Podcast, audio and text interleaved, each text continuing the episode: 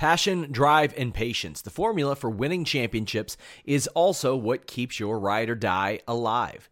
eBay Motors has everything you need to maintain your vehicle and level it up to peak performance. Superchargers, roof racks, exhaust kits, LED headlights, and more.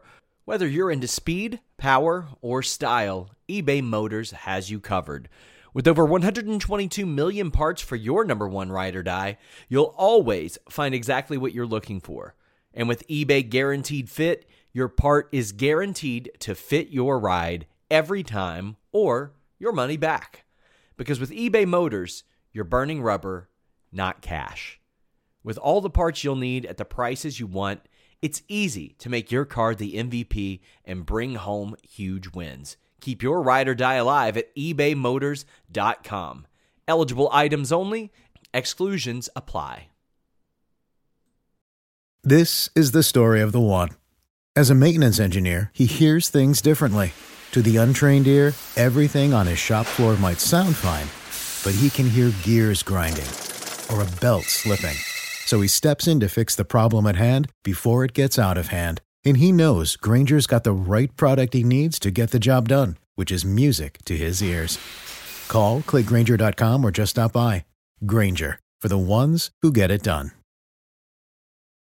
What's up, everybody? May 28th edition of the Holy Smokes at Fightful MMA podcast. Yours truly at Showdown Joe, joined as always afterwards uh, or all the time, Tuesdays and Saturdays or Sundays today. Uh, hashtag UFC Stockholm by the man himself, Sean Ross Sapp. Make sure you give him a follow at Sean Ross Sapp. Follow yours truly at Showdown Joe. Uh, uh a somewhat I guess cyclic event or cyclic event uh, in Stockholm. I was going to start off this podcast by saying uh, it was an amazing night of uh, high level sparring. Uh, they should have called it not UFC fight night, but UFC sparring night. But that quickly changed with at least the last three or four fights, or at least three fights, uh, with a couple sprinkled uh, in there. overall, Sean, before we start throwing out some grades out there, what did you think of the event? I thought that it was very promising for the light heavyweight division very, very promising. We got a new name who was already ranked number five, and we questioned that. Well, he solidified that uh, in in Volkan Ozdemir.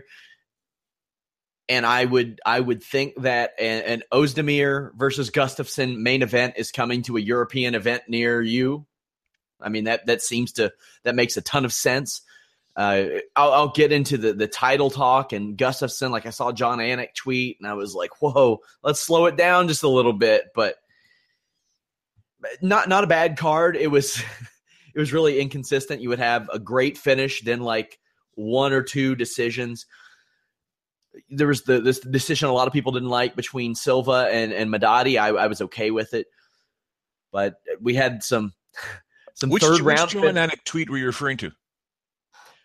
Uh, the one where he said, "Get that man a title shot." Gotcha. I'm talking about Gustafsson. Uh, oh, I'll talk about that in a moment. We we saw a guy in Abdul Razak Al Hassan who had never been past 90 seconds. He got tested and downed. We probably saw the last of Chris Camozzi. So there were some things that happened on this show. Yeah, I mean, um, Angela Hill. I don't think she called me out on Twitter, but she recommended uh, I check out the the preliminary bouts or the earlier fights on UFC Fight Pass, which I already did.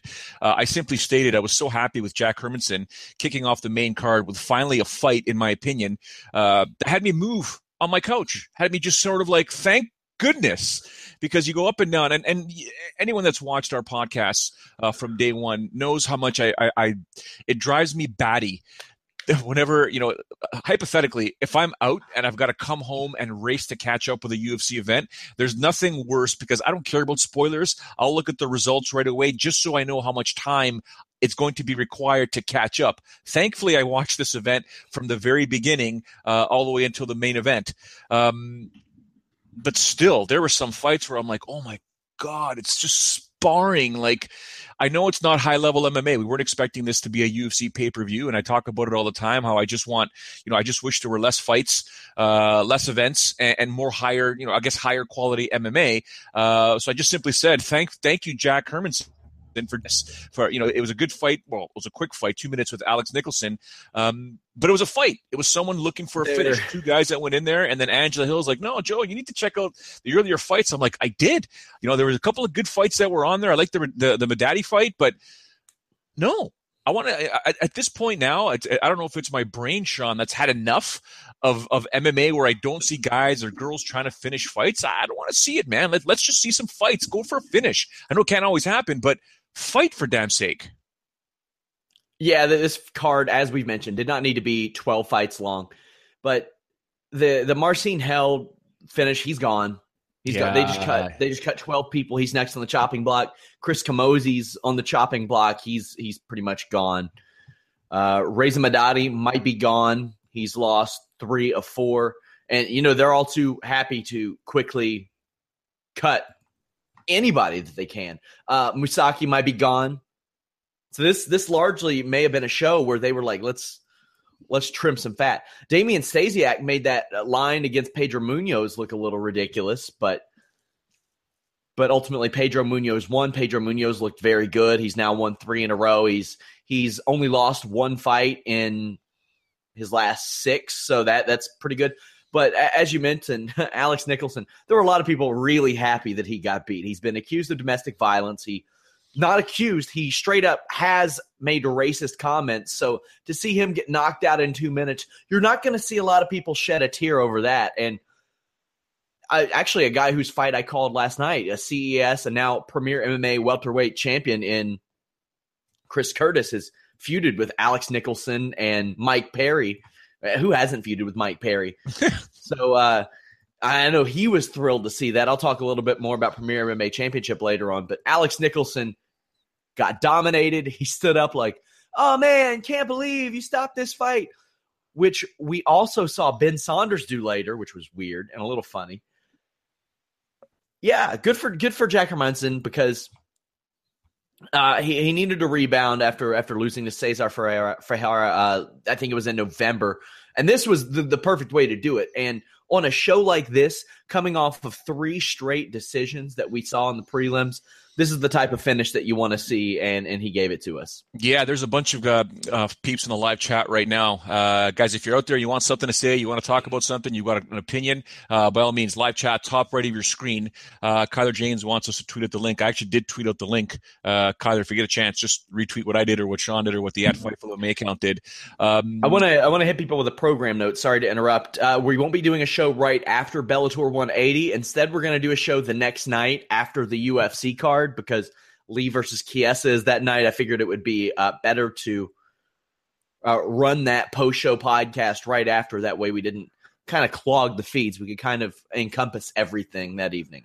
Are you worried that we're not doing nothing for the next three or four weeks? No. Well, we're because we got, we got, we got Holloway and Aldo. Holloway and Aldo. Lewis and Hunt. So, guys, so Sean messages me earlier today, and he's like, "Yeah, we're not going to go live after Bellator. We're going to go live uh, after the UFC." And I'm like, "Bellator? Is he talking about the pay per view? And isn't that thing like three or four weeks away?" So I said, "You're talking about the Bellator pay per view, right?" He's like, "Yeah." I'm like, "Are we not doing shows between now and then?" So I was just being sarcastic. Oh, no, we are. but yes, Holm Correia, Lewis Hunt, UFC 212. This is a big week for me. Last night I did the commentary at Premier MMA Championship. How did that go? Uh, it went very well, very well. Uh, there were some some really good talents and some not so good talents. Like uh, Nathan Mayness, I think he's eight and zero oh as a pro now. That that was good to see. Chris Curtis, who is knocking on the door of the UFC, and there was this kid, and you will never see me tout amateurs. There was a kid named Blake Golden. I saw that on your and tweet. Yeah, there was it was a poise that I've never seen out of a one and zero oh amateur. Um, it was it was just amazing. The head movement, the it, it was it was incredible. I would be shocked if he weren't a pro by next year. But yeah, that, that was a fun time. Got blood all over my notes, as is tradition at these these events. That was fun. You all can check it out on flocombat.com. But yeah, uh, then then let's see. We have this show today. I've got shows tomorrow, and we got uh the Memorial Day, of course. Then Tuesday, two shows. Wednesday, hopefully, Jimmy Van will be there. He's awaiting the birth of his child, Joe. Every time I ask him to connect, he's like, dude, my wife is pregnant. No, actually, she's not. She's yeah. very pregnant. No, actually, she's not. She's very, very pregnant, Joe. And I'm like, okay, well, you let me know, bud.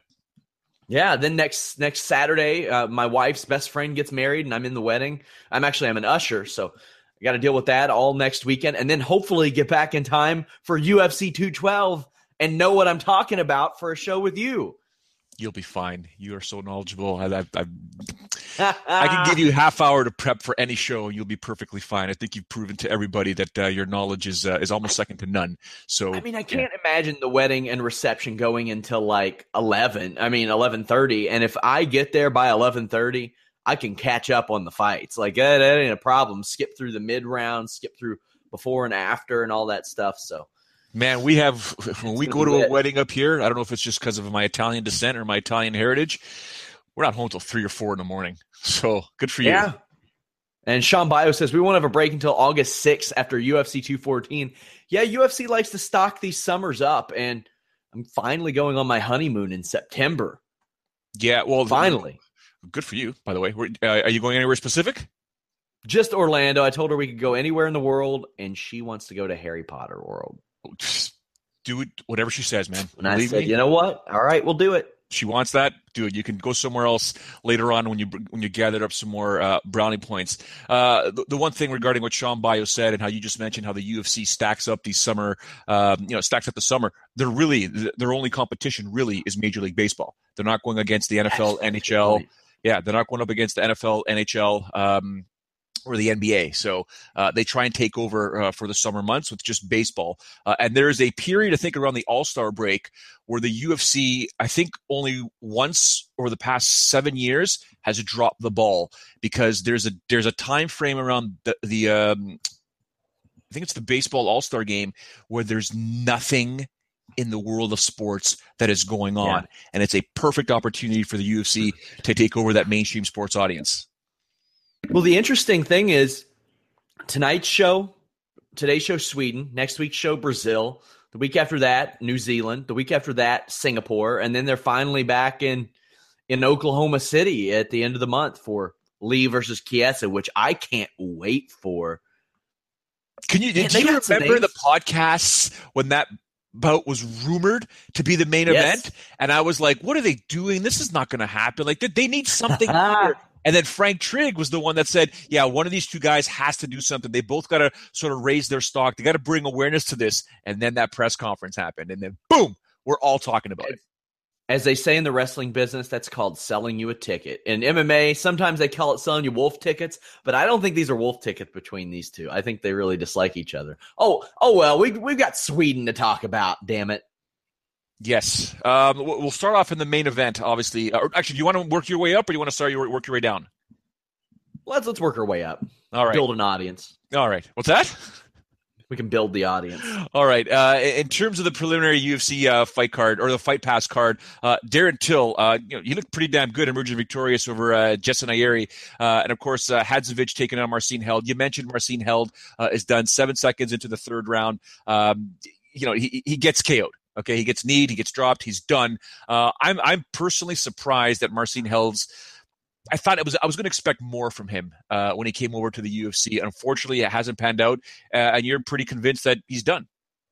Yeah, three straight win or three straight losses in the UFC. The first two against Lauzon and Sanchez, uh, that happens but he he's giving the UFC these lengthy fights and he's not winning. So I, I have got to imagine they'll cut him. Don't know if he'll be welcome back to Bellator because he was a Bellator guy for about four years and then just kind of left them off of a win, off of a really hot streak, honestly, outside of his loss to Will Brooks. But he'll get some offers. Like I'd imagine he'll fight for KSW or somebody like that who had a big show this weekend too. Yeah, uh, and then kicking off the preliminary card on Fox Sports One, uh, Bojan Velkovic. I hope I said it right. Vel, Vel yeah, Velkovic. Uh, you know, and, and, as soon as he did what he did to Nico Musoke with the stank leg, I thought there, there's going to be so many gifs and, and memes that are going to come out now uh, of Nico Musoke doing that sort of dance, whatever. But hey, listen, when you get clocked in that manner, that's what happens. I think it was a pretty good performance from Bojan. Yeah, I thought so too. Um, and like I said, he may have booted Musoke out of the UFC with that one. Oh, hold on, Sean. Before you say that, you think they're going to give Nico a little bit of credence the fact that he was off for two years? Uh, this regime, no.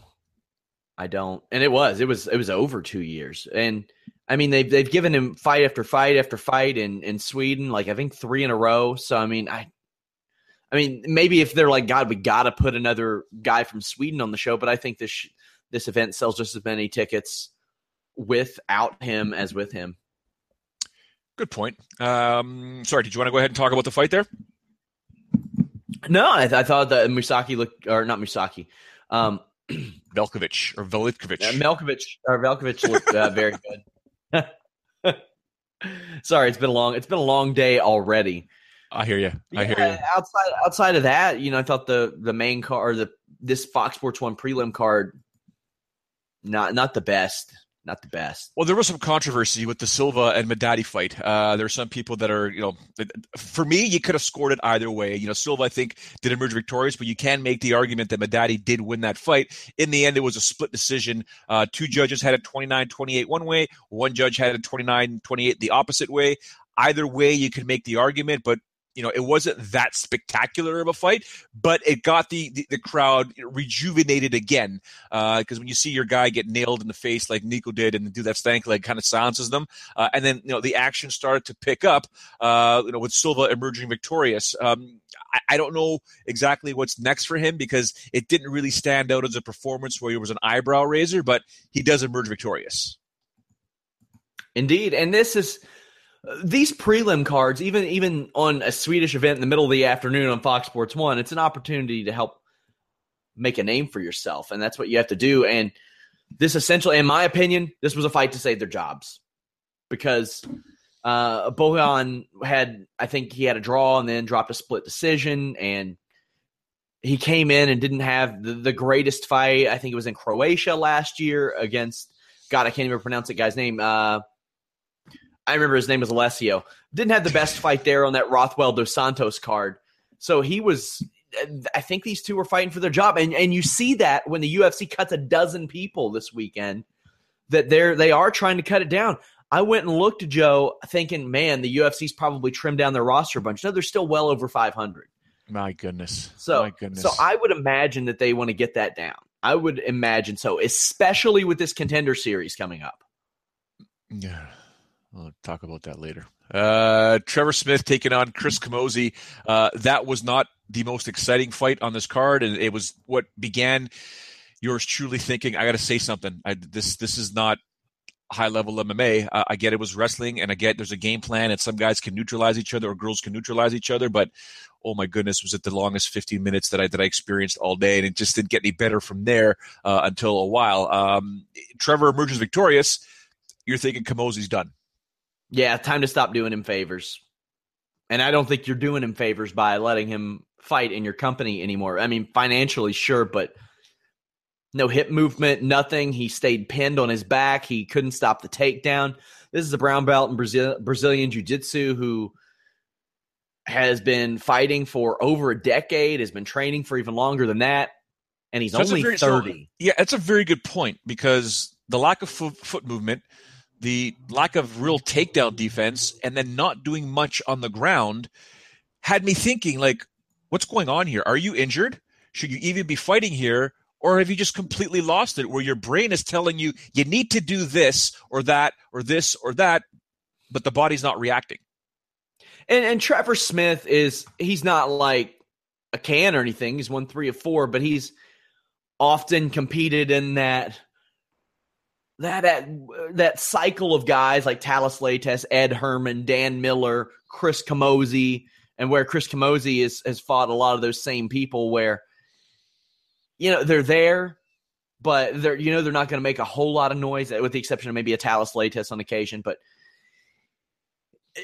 if if you've lost three, you've lost three in a row here. He managed to piece together three wins last year, uh, in part because of. Uh, Tom Watson landing gro- groin strikes, but he's had his like I think three or four runs in the UFC. After this, it's time to cut him loose. I understand he won those three fights in a row, so that was enough to give him this leash. But time time to let it go. I, I don't want to see him, even though you know he can go the distance with the Lorenz Larkins or Rafael Natal. I don't want to see him get bounced around anymore. He's gosh, he's got to be up there uh, among those who had the most losses in UFC history. Has to be at this point. Yeah, yeah Been around not, forever. Yeah, I'm not, I'm not going to disagree with you. So we go from a middleweight fight where, you know, yours truly sitting on the couch just going, holy smokes, guys, come on, let's do something here. All right, bantamweight fight. Yes, bantamweight, 135 pounders. It's going to be fast. It's going to be exciting. Pedro Munhoz, huge favorite. Damian Stasiak's going to have to prove that, you know what, he can bang in there. What the hell are you guys doing? Please, more, more, more. In the end, Pedro Munhoz, 30, 27, 29, 28, 29, 28. Your thoughts? Yeah, coming off of two straight performance of the nights, I didn't expect this type of performance out of Pedro Munhoz, But I mean, he won. So it's really all you can ask for. He might. He did say he's the best in the world. Yeah, he might launch himself maybe in the top 10, uh, maybe. Maybe Eduardo and Wineland are above him right now. Maybe he belongs in over them. I, I don't know. He, he has that win over Scoggins. That was a good win, welcoming Scoggins to the division, but not much to speak of. See, when I wrote my article, and I, you know, when I do analysis for a lot of the, the, the fun bets articles that I write for Fightful.com, I, I I generally take a look at the caliber of competition both fighters um, have competed against you know, that Scoggins victory stood out to me. I thought, yeah, if you're taking out Scoggins that way by welcoming him to the division uh, and doing what you did, Damian, you're going to have some major problems. And instead, I was like, oh my God, man, like, come on, man. So again, styles make fights. That's just the oldest adage in, in, in combat sports. Yep, and this was this made a bad fight. It was a bad fight. It's the one that is supposed to generate, um, well, generate usually pay per view, but it's supposed to generate hype for the main card. It's generally there to determine, hey, you know what? If you watch this, you're going to be amped up. This is the one that's going to get you. If you haven't ordered the pay per view, you're going to order the pay per view. Yeah. Thankfully, eight eight of the first nine fights on tonight's show went to at least the third round. Not not to say that there's anything wrong with that because but isn't it funny that when that happens, it's never just like a bunch of kick ass fights? Now, That's this was a pretty, I've seen far worse. I've seen far worse. I'll say that much because I, I like Silva Madadi was okay to me because Silva pressed forward a little bit, but then when he got put on his back, there wasn't a lot happening. So that that prevented that from being a good fight for me. Dude, all Seeing six fights, all six fights before the main card went to the third round. I want to yeah, grab pliers and, and, start pulling my teeth out, man. And while Bojan and, and the Hadzovic finishes were exciting, it took an awful long time to get there. The Munhoz thing, I just I like seeing a high level guy like Pedro Munhoz compete, but I don't know that Damian Stasiak is high level as well. So I didn't get that much joy out of it. No, not at all. Then we move on finally to the main card where I didn't say I did my Ric Flair impression where I got off the couch and did the old you know, little movement there, whatever you want to call it, the Ric Flair walk, whatever he calls it. But Jack Hermansson takes out Alex Nicholson. We talked about it, but it was finally a situation where I almost had a sigh of relief, like, okay, maybe things are going to change here. Maybe this the, the night is going to change. Uh, and, and he pulls off that that you know the, the TKO there. It was a a schoolyard bully beatdown. That's exactly what it was. It was two minutes of a guy saying, I'm going to kick the crap out of you. And he did that. And when he got his hooks in, it was the one fight where my son was actually on the couch with me. Uh, I had him, I didn't want him to watch the event. I wanted him to just focus on uh, just doing some, he was doing a whole bunch of um, uh, school stuff. He was playing Wii U. He's a long, it's a long day for him. It's six hours uh, without daddy on a Sunday afternoon, but he wanted to come in and spend time with daddy, Sean. He sat with me. And it's the one fight where he's like, that guy got a beat down, daddy. I said, yep Yes, he did. Thank goodness. So, um, you know, I, I, know you know it broke things like up. It broke things up, but I'll tell you this: watching this at one to three in the afternoon is a hell of a lot more tolerable, isn't it? Okay, I gotta be careful what I say here. yes and no. Okay, now people that are watching, you're, people are global. Okay, we're all over. We got viewers right now from all over the world. Okay, I'm a Canadian. I live just north of Toronto. We've had horrendous weather, a horrendous winter, not a horrendous winter, a pretty bad winter, and a brutal spring of just we can't do nothing outside. I've yet to take out my patio furniture for my backyard. We got a super sunny day today. An absolutely beautiful sunny day, which is Latin for me, Sean, to go into the garage, take everything out, bring it to the backyard, and blah, blah. No, because my job entails me watching UFC events. So I've been inside. It doesn't get dark till like nine, though. What's that? It doesn't get dark till like nine. We'll be done with this show in like 20 more minutes. Yeah, but I'm a father. I'm a husband. Spent zero time with the family today. I'm taking them out to a, an amazing uh, ice cream place uh, in, a, in a town over. Uh, it's a beautiful strip. I'm taking the family out for being patient with me today uh, for working on a Sunday afternoon when we could have been outside doing whatever we got to do. This is my job. They get it. They understand it. So you're asking me, do I like these Sunday afternoon cards? Hell yeah. Middle of winter, son. Middle of winter. Bring it on the middle of winter, not in the spring or summer where us Canadians barely have good weather to enjoy. Our time for good weather is this much when the year is this much. So we want to enjoy it, but you know, and, and as hence the reason why I was so excited with what Jack Hermansson did. I'm like, you're now making it worth my time. Yes. Okay. Then we move on to Canadian uh, in the welterweight division, Nordine Taleb taking on uh, the debuting undefeated Oliver Enkamp, uh, you know, whose face looks absolutely fantastic uh, to be young again, Sean. Uh, but uh, you know, he made it to the big show and he fought a veteran. and I don't know how one scorecard. I, I don't know if my math is is it's Canadian math, Swedish math, but two judges gave it 30-27. One gave it 29-28. Can you explain what I missed here? Uh, no, I can't. Except for how did we miss Oliver Enkamp turning 25 because he looks 16? He's he's a very very poor man's Wonder Boy, and I mean like not a poor man's Wonder Boy, like a homeless man's Wonder Boy. and it's funny because he would he would he fought very similarly. He had he had a similar stance, and the blueprint was like a homeless blueprint to beat him. Nordine Taleb would back him up to the cage where he couldn't pop in and out, where uh, Enkamp couldn't pop in and out. Then he would land strikes. That was the way to beat him, and he did. And then took Enkamp down to the ground. Enkamp couldn't do anything on the ground. His best option was his jujitsu, and it didn't get him anywhere. Nordine Taleb picked up the win. Another guy that I thought had to win. Oh yeah, so it was must for him. Yeah, the guys in the live chat. Um, I see a couple comments there. Just I want to. I'll, I'll keep looking at it as we talk, as Sean and I talk here. Did you like the fact that this event was on a Sunday afternoon, uh, or do you still like them on a Saturday night, depending on obviously where you're from? Throw up your comments there. I want to see. I'll try and get a uh, almost a, a, a, ballpark figure of, of yays or nays. Um, then we go on to the welterweight fight with Omari Akhmedov taking on Abdul Razak Al Hassan whose total fight time heading in this in his professional career, heading into this fight here, was just over six and a half minutes, if I'm not mistaken. Uh, unfortunately, for the very first time, he goes the distance and loses. Uh, a split decision. Uh, he was still teeing off. Uh, Akhmedov has a jaw from hell. We'll get to a, a Teixeira's jaw in a minute, but Omari did what he had to do every single time he was in trouble. Sean, he's like, "Nope, we're done striking whoop, I'm going for a takedown. So kudos to Akhmedov uh, for being cerebral and, and, and, being able being able to adapt uh, throughout this fight. Yeah, I'd love to see Al Hassan utilize that judo a lot more. Like because if if you're a black belt in judo, uh, you gotta utilize it. Which I mean, he's he's finished all of his fights in like a minute and a half. So uh, you know, it's worked for him.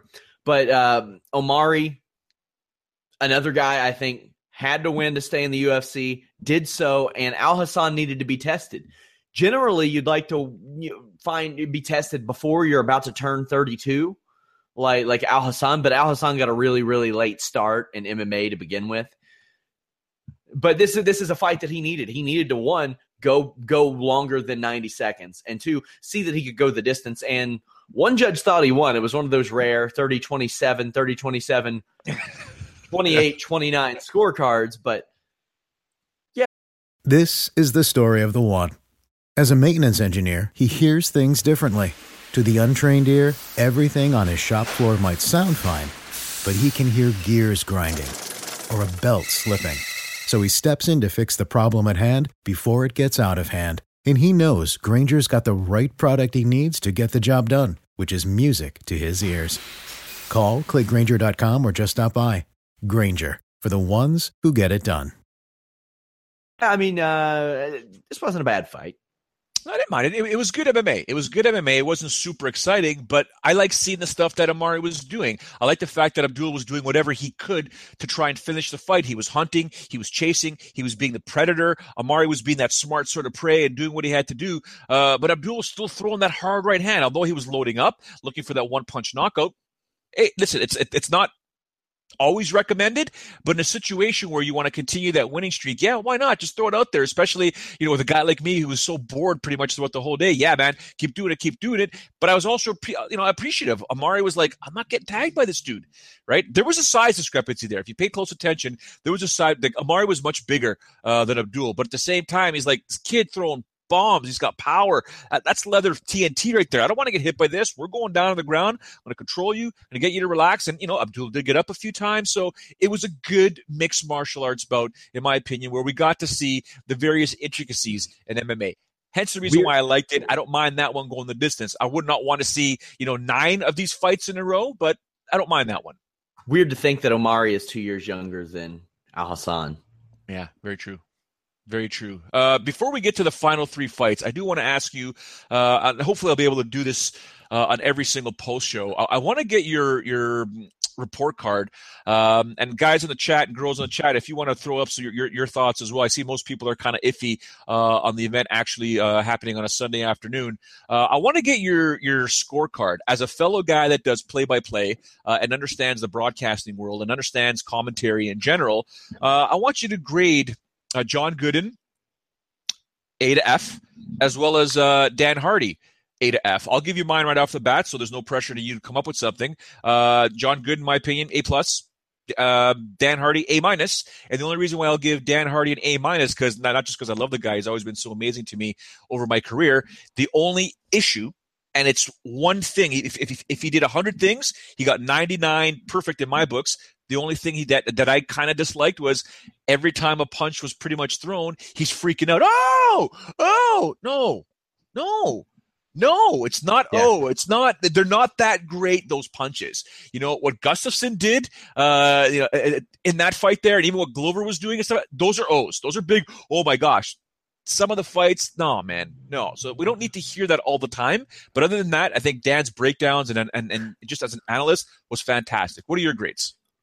it's funny because my my wrestling viewers who also watch this will really appreciate that you just said that because we literally kept an O count on WWE one time because WWE coached their announcers to scream "Oh" during matches, not call moves. That's one of the reasons why Vince McMahon didn't like Mauro Ranallo a lot because he called that? moves.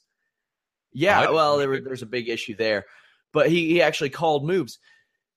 Uh, there was one guy, Tom Phillips in particular. He called uh, 127 moves as oh on a on a wrestling show. 127. Yeah, wow. it's brutal. That's that's really my only complaint about Dan Hardy. And occasionally you'll one thing you don't want to do is you don't want to like set the stage by saying he's doing this here. You don't want to add here, and you don't want to say he he punched him you got to use the pronoun. You got to you got to say their names. That way, if somebody's not paying attention, they know who's doing what. You don't see a lot of that out of uh, Hardy and Gooden. They're very good about using their pronouns. So I love listening to them on commentary. I, I think, think they're, they're fantastic. Yeah, I think. Hey, Jinx, Jinx, Coke, Yogi Coke. Uh, I'm a huge fan of Brian Stann as well. Uh, I want to be careful that we do these gradings uh, because I could give you a, a, couple of D's, E's, and F's in my opinion. Uh, but moving forward, we'll, we'll if I'm ever going to give someone a low grade, I'll explain why. Uh, Ole Samuel, Ole, not a big fan, calls them monotone or monotone robots with British accents. I respectfully disagree. I think they're absolutely fantastic. Um, but yeah, I, I, I, definitely like what they bring to the table and the whole he thing that you mentioned or she thing um, i had a producer uh, that i worked with in the past uh, not many times but he was just fantastic uh, always in our ear uh, and basically was explaining to somebody that, w- that was working uh, next to him he was a color commentator didn't have much experience and kept reminding the party you need to say the person's first name or last name when you're explaining something to the viewer because if you keep saying he or she needs to do this not all viewers are educated. They may not know which he or she you are mentioning. So you have to mention those names.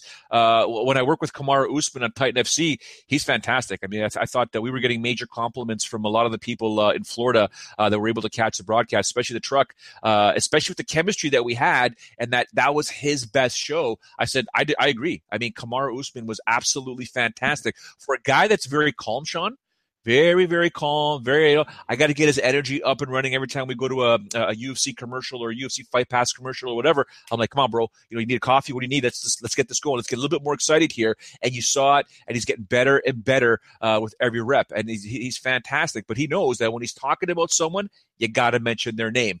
Other people i've worked with in the past didn't matter how many times you told them sean.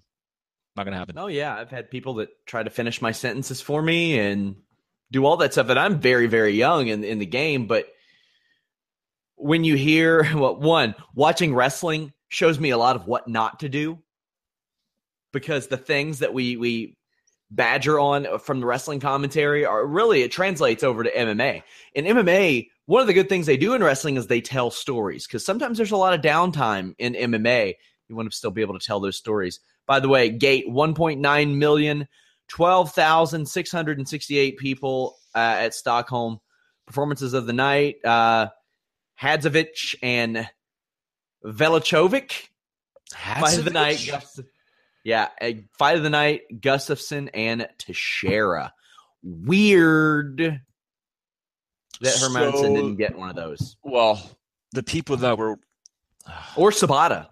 I was just going to say, man, the next fight I want to talk about is Peter Sobotta, who took on Ben Saunders. Now, there's always been a theory. Um, I think Dana, I asked Dana about this once. Uh, I think he flat out told me and a couple of the media members, well, we basically, or was it Joe Silva? But they basically look at when they're giving out, or they did, they're giving out these performance bonuses. It generally happens to, to fighters a little bit higher on the card because you are doing something versus a higher caliber talent. Does that make sense? Yeah.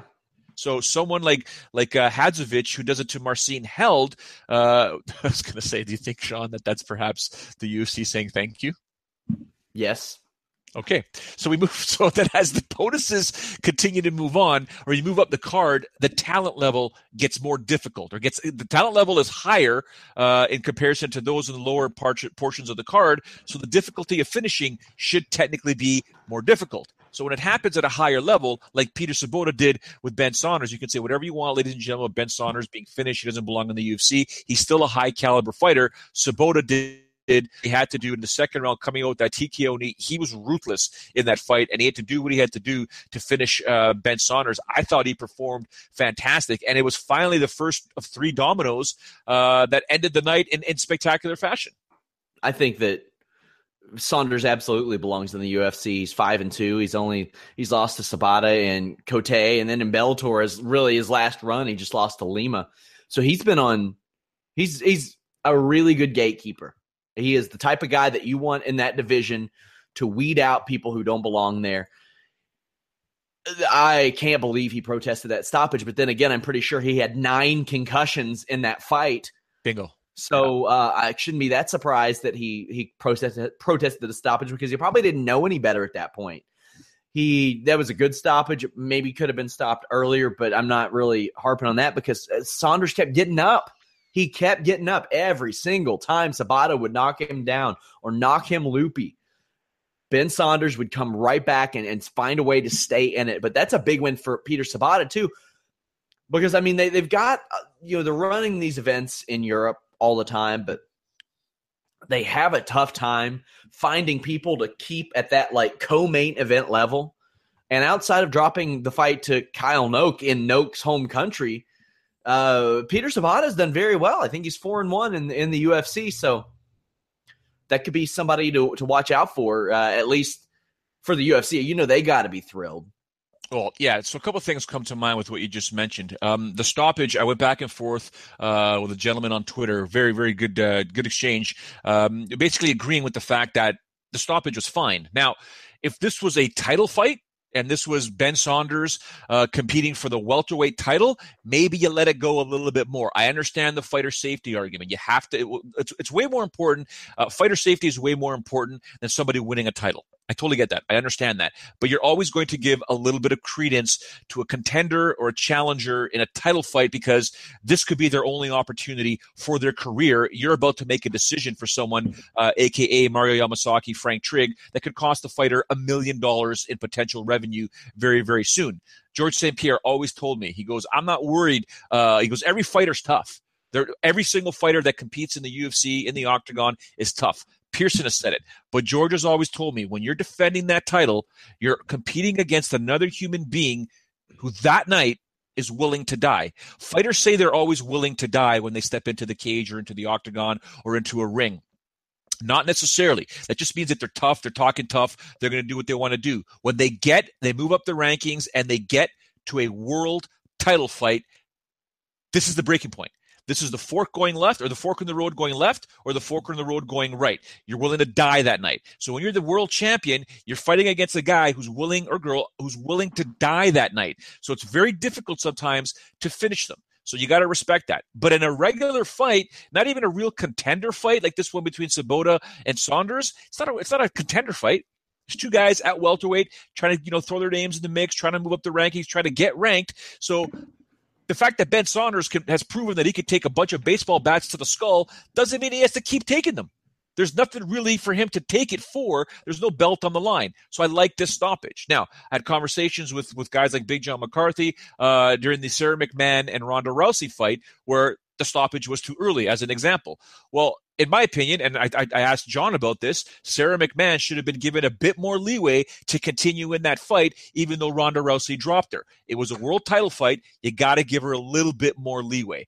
Uh, I hope that makes sense. That makes sense to you, Sean? Definitely. I completely understand. And a lot of judges, or not judges, referees, will establish that just last night. Uh, there are some that will say, even at the, the, the low level amateur level, uh, I'm more lenient to let professional fights go longer because a lot of you amateurs have got to go to work on Monday. And a lot of you amateurs aren't getting paid. So if I see something and I think your knee's in danger, I think that something else is in danger, I'm going to end it for your good. Uh, and I think that, that that's done at the pro levels as well, and I completely agree with it. We move on to the co-main event where you know I put my 416 hat, hashtag the six, tweeted out that my boy Misha Cirkunov is about to step in the octagon at UFC Stockholm, co-main event, taking on Volkan Oezdemir, a guy I know pretty well, Titan FC. Said to myself, you know what? I don't want to really have an allegiance, but I'm from Toronto. Got to give love to Misha Cirkunov. Boom, I jump on the bandwagon, ready to go, looking out the window, cheering. 28 seconds later, Volkan Oezdemir hits him with a right to the ear. Timber, down goes Cirkunov, fight over. Arm punch to the ear. Just nothing behind it. It was impressive. This is the same guy who got uh, tapped out to a neck crank two years ago in Bellator, and now he is the top five light heavyweight, maybe climbing a little bit more after beating Cirkunov, because we questioned if he belonged as a top five guy after he just beat Ovince St. Preux in a split decision. Before that, he was he had fought as a heavyweight for like the, a couple years before that, but he put Misha Cirkunov to bed, and there's there's no ifs ands or buts about that. Like that, that's a guy who won his first four UFC fights, and Misha Cirkunov. And to me, if if I'm the UFC, I got Oezdemir and Gustafsson queued up for an event in Europe. Main event. Uh, I, I don't know if I remember. Did Oezdemir not call out Jimmy Manuwa? He did, but uh, if he wants to fight Jimmy Manuwa on that that Jones Cormier show, yeah, sure, why not? But you like the Gustafsson um, Oezdemir fight better? I do. I and in the main event in Europe, I like Gustafsson fighting anybody but for the title. All right. so uh, I concur. I 100% concur. He's got to win at least one more fight. But does a victory potentially, we're getting into what ifs and hypotheticals here, does a victory over Volkan Oezdemir give him a title shot? Who? Gustafsson? Yeah. Yeah, I mean in this in this landscape, well, it depends. It depends on when Jimmy Manuwa gets his shot. If he can beat whoever he's supposed to beat in July, then Jimmy Manuwa probably gets the next title shot. But otherwise, uh, yeah, if Jimmy, Jimmy Manuwa loses or something, then sure, yeah, a win over Volkan Oezdemir gets it. I mean, look look at how how things were before, Joe. pulling out of a fight against Gegard Mousasi got him a title fight. Losing to Anthony Johnson got him a title fight. That's why I am saying just because he beat Glover Teixeira doesn't give him a title shot because he's already been given a title shot for literally doing nothing. And even worse than nothing, losing. Well, I don't know if losing is worse than nothing, but he did get deaded by Anthony Johnson. I would rather see Volkan versus Jimmy Manuwa with the winner getting a title shot. Yeah, I, I, would be okay with that. I would be okay with that. I mean, if to be honest, I mean, if, if Volkan can beat Jimmy Manuwa, there's no reason you can't do that. It's not like the the whole pay per view would hinge on Jimmy Manuwa getting a title shot. It's going to be Cormier or or Jones that sell that show. Yes, I mean, whether it's against Manuwa or Oezdemir. So we move on to the main event with Alexander Gustafsson. Uh, there were some I didn't want to say anything. I should have, could have, would have, but I didn't until I realized it's already on social media. People were posting, uh, uh, what do they call him? Forster uh, Gustafsson because of the running that he was doing uh, in and around the yeah. cage. He was just sprinting around every time uh, Glover tried to do anything, uh, which technically is okay because you want to get the center of the cage, but you can do it without sprinting. Uh, you can do it without jogging. You can do it with angles. So uh, once or twice, I get it, but he did it so many times that boom, those gifts started popping up of Forrest Gump running past that fence and going down the neighborhood down the road. Uh, and I think people were able to, to either put Alexander on there or whatever. I thought it was hilarious, but uh, it was a bit disturbing. But what wasn't disturbing was when Alexander realized uh, he was picking away at Glover Teixeira and those uppercuts slowly but surely started picking away. The elbows started picking away. Uh, some of the ground and pound. I thought John Gooden had a fantastic call. I actually I quoted it uh, in one of my tweets and, and uh, item I posted on Facebook during the fight, uh, where he basically said Teixeira uh, is, is, absorbing. Was it Teixeira is absorbing a a hailstorm of elbows without an umbrella? Like that. That's beauty right there. Uh, but as the time went on. Teixeira's pulling this Brazilian zombie thing where he keeps coming forward, keeps coming forward, keeps coming forward. And then in that fifth round, uppercut one lands and time stopped for Glover Teixeira. Um, Gustafsson noticed it, fake left, uppercut number two. Time really stood still. Fake left, uppercut number three, steps off to the side, basically right hooker across, drops him, fight over. Gustafsson wins uh, in the fifth round. That to me was a 21 minute and seven second fight that I absolutely loved. That's what I like to see when I'm watching fights, not the other stuff, the glorified sparring that we saw in some of the earlier bouts. Uh, Gustafsson wins. Uh, and I said it before the show. A lot of people don't give him enough credit. The fact uh, he may not have emerged victorious as many times as we've seen over the past few years, but he's a top guy in this division, having only lost to the likes of Daniel Cormier, Jon Jones, and Anthony Rumble Johnson. He now emerges victorious, takes out a very game Glover Teixeira, and now finds himself in, a, in an interesting situation. Uh, your thoughts on the fight, sir? Love to fight like until Teixeira got finished, you never knew if he was actually out of the fight, even though it looked like he was about to be finished on multiple occasions. Gustafsson is that weird mix of really good technical MMA and then just abandoning everything technical, the sprinting and stuff. I didn't have a problem with that. Usually I did. I had somebody saying he should be warned, have a point taken away. No, it worked. He popped in, he he would land combinations, then sprint away. And that's that's just MMA, and it worked, and he won the fight, so I can't have that much of a problem with it. This wasn't boring at all. He, he mixed in takedowns really well. I, you know, I question what a lot of these long, violent fights are going to do for him in the long run. But he's won. He won tonight. He won in September, so he's back on the horse. Don't want to see him get that title shot, as I mentioned, but man, what a fight this was! And he proposed to his his fiance, uh, proposed to his girlfriend. That caps off an even even better day for him. I loved this fight. I love how unpredictable he is inside the cage. It makes for entertainment. It makes it's it's really hard to scout him.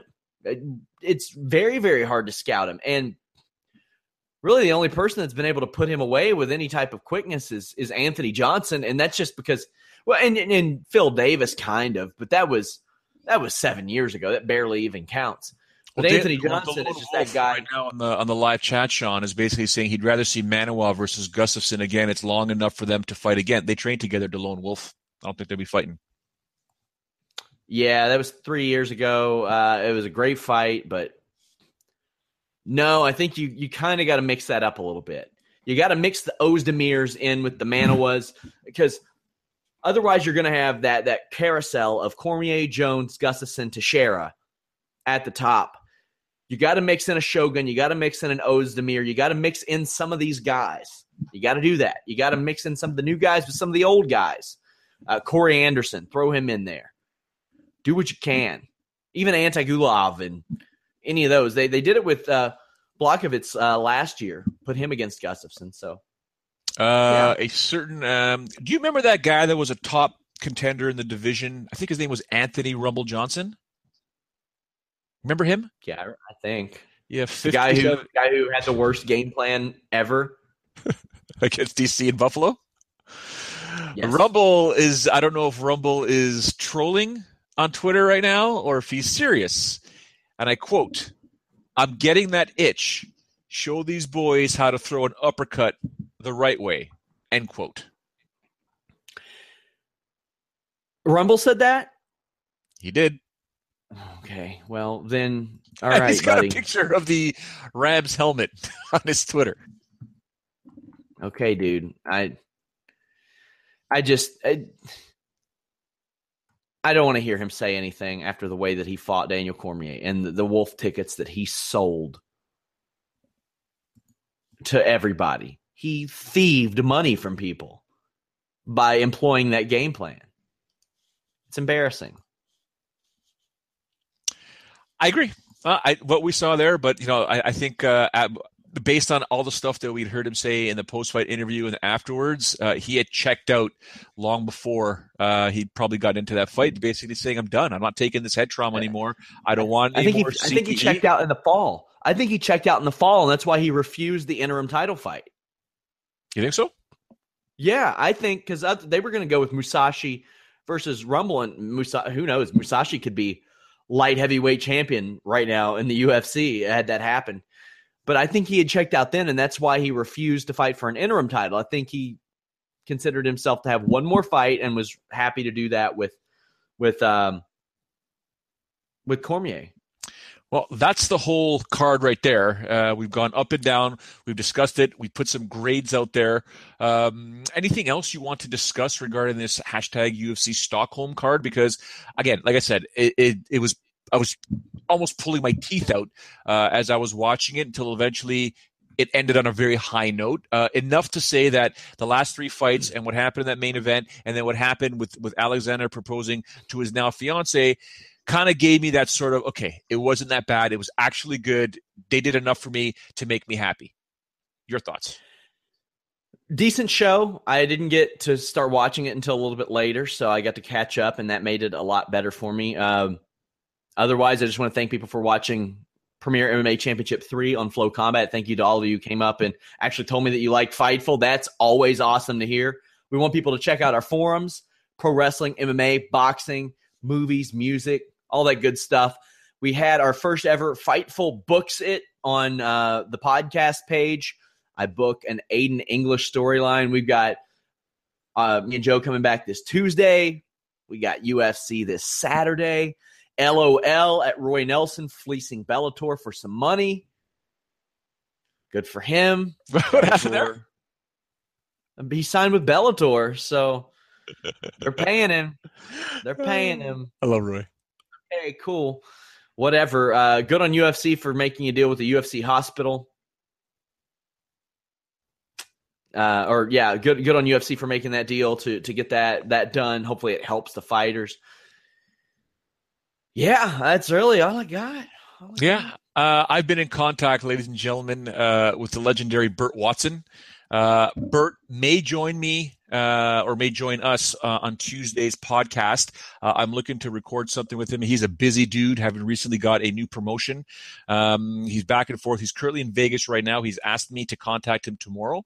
Uh, if I can do something with him tomorrow, I will let everybody know. He'll join us on Tuesday. If I can only record with him on Tuesday, We'll do it uh, the following week. Burt has more stories than you could ever possibly imagine. Uh, you think I have stories? Whew. Burt, Burt will destroy. I used to sit with Burt all the time. Um, didn't matter what city we were in, we would meet. uh, a shot of Grand Marnier, and a Heineken. that was religion. Shot of Grand Marnier, Heineken, and we would just chat for two or three hours. Not even two or three hours. I would say an hour and a half, because uh, he's a military boy, former military guy. He needs to be in bed by six thirty, seven p.m. I'm like, dude, my night's not even started. So uh, hopefully Burt Watson uh, gets back to me, or sorry, hopefully I can connect with Burt Watson, and you guys can hear him on the Tuesday edition uh, of the Holy Smokes podcast. Uh, anything else, Sean? That's it. Visit Fightful.com. Thank you guys so much. Yes, thank you to everyone tuned in uh, live and to everyone afterwards on Stitcher and on iTunes. We always thank you. Don't forget, please spread the news, retweet whenever we get a chance to talk about the podcast. Uh, please join us on Tuesday afternoons, 3 p.m. Eastern. Uh, you know, we'd love to hear from you. Uh, I'll love to get your thoughts. Share it. We're growing. We're loving it. We're having a great time. I love being part of Fightful. Love working with a guy like Sean Ross Sapp and, and Jimmy Van, Mike Straw, and everybody on the team. Uh, it's been fantastic thus far. Follow us on show, social media at Fightful com. Sorry, at Fightful. Uh, there's at Fightful MMA. There's myself at Showdown Joe, and of course at Sean Ross Sapp for just dumbness Instagram that makes no sense with what's happening in the real world. But it is Sean Ross Sapp, and we love him. I'm, I'm a superstar. I'm a superstar, Joe. Everyone just you know do this. Did you did you just see me troll Jimmy Van on Instagram? Oh, I got to send you the link. I got to send you the link of me trolling Jimmy Van with the green screen I bought. Oh no. It was great. This this I got to see. I've got a green screen somewhere set up. I had it to my uh, my immediate left, your screen right, ladies and gentlemen, uh, that I used to do videos for, but I think I got taken down. Uh, it's it's a bit of work. It's if you like it, Sean, it's a bit of work, but uh, I yeah. do a lot of videos when I'm not with when I'm not working with Fightful uh, for another uh, one of my businesses. So uh, yeah, love video, love editing, but man, it can be time consuming. But doesn't matter irrelevant. Guys, girls, thank you very much for tuning in. Please tell a friend, tell three, tell five, tell 10, like Sean says. Uh, we're trying to grow here and we're trying to become the best place for everything combat sports related, uh, professional wrestling, um, obviously MMA, boxing, you name it. We want to talk about it. We enjoy it. We love it. Uh, you, are not going to find people more passionate than all of us here at Fightful.com. For now, we say thank you very much for those who tuned in live. Thank you to everyone tuning in a little bit later on on iTunes and on Stitcher. I will see all of you with Sean Ross Sapp Tuesday, 3 p.m. Eastern with the Holy Smokes podcast. Ciao for now. This is the story of the one. As head of maintenance at a concert hall, he knows the show must always go on. That's why he works behind the scenes, ensuring every light is working, the HVAC is humming, and his facility shines. With Grainger's supplies and solutions for every challenge he faces, plus 24 7 customer support, his venue never misses a beat. Call clickgrainger.com or just stop by. Grainger, for the ones who get it done. When you need mealtime inspiration, it's worth shopping Kroger, where you'll find over 30,000 mouthwatering choices that excite your inner foodie. And no matter what tasty choice you make, you'll enjoy our everyday low prices, plus extra ways to save, like digital coupons worth over $600 each week. You can also save up to $1 off per gallon at the pump with fuel points. More savings and more inspiring flavors make shopping Kroger worth it every time. Kroger, fresh for everyone. Fuel restrictions apply.